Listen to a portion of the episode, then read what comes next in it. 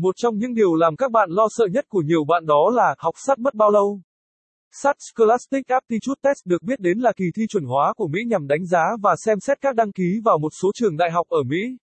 Bên cạnh Mỹ, hiện nay, các trường đại học hàng đầu tại Úc, Canada hay Singapore đang có xu hướng ưu tiên xét tuyển học bổng đối với thí sinh có điểm sát. Đặc biệt, Đại học Úc yêu cầu sát là phần bắt buộc đối với học sinh Việt Nam theo học trường quốc tế hệ Mỹ. 1. Học sát có khó không? 2. Học sát mất bao lâu? 3. Các yếu tố nào ảnh hưởng đến học sát mất bao lâu bài viết được viết bởi Anh ngữ ETSTS Lầu 3, 215 Nam Kỳ Khởi Nghĩa, phường 7, quận 3, thành phố Hồ Chí Minh phone 0933806699 website https 2 gạch chéo gạch chéo etest edu vn gạch chéo